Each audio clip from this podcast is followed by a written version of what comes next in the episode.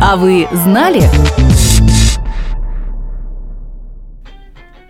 Мы уже много рассказывали о волонтерстве в приютах, детских садах, на горящих природных территориях. Однако и сидя дома за компьютером, волонтеры могут внести значительный вклад, например, в развитие гражданской науки. Для этого не нужно быть кандидатом наук, иметь ученую степень или особенное образование. Иногда достаточно только внимательности. В научном волонтерстве добровольцы могут собирать и анализировать данные, становиться испытуемыми в разных экспериментах, заполнять опросники и наблюдать. В общем, посильно помогать ученым делать открытия. В целом, научное волонтерство – это любое действие непрофессионалов в науке. Не путать с интеллектуальным волонтерством.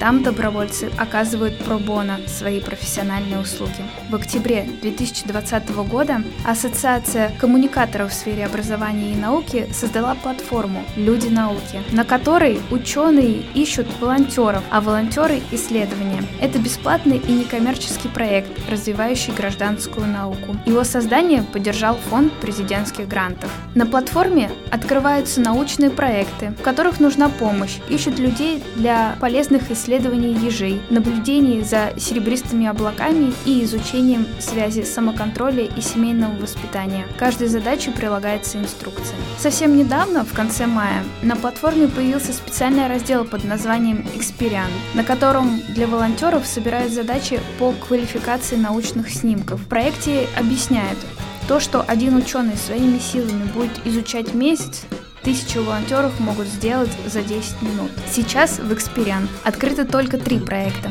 Путешествие по внутренним волнам, в котором волонтерам нужно искать на снимках из космоса признаки внутренних волн. Охотники за пылевыми бурями, поиск признаков песочных сгустков, поднимающихся над землей, и по следам старателей, поиск признаков и следов загрязнения рек. Еще один подобный проект – Флора России. Его запустили в 2019 году на платформе iNaturalist. Проект проекте любой человек может загрузить фотографию растения, которое повстречалось ему по пути, а волонтеры опознают его и дают научное определение. За рубежом один из крупнейших порталов гражданской науки называется Zoom Inverse. Там из дома можно оказаться в Антарктике, чтобы посчитать пингвинов, или в космосе, чтобы искать девятую планету.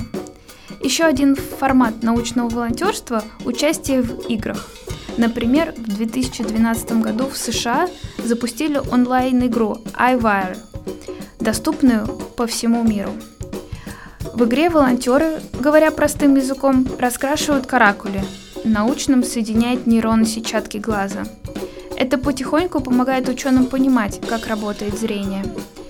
В игре Folded можно решить головоломки, помогая биологам исследовать структуру белков.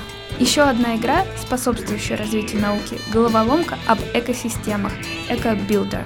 Игрокам предстоит распоряжаться экосистемой с разными видами животных и растений. Нужно сделать так, чтобы выстроилась устойчивая экосистема с правильной сбалансированной пищевой цепочкой. Этот выпуск создан с использованием средств гранта победителя конкурса по приглашению Школа филантропии, благотворительной программы «Эффективная филантропия» благотворительного фонда Владимира Потанина.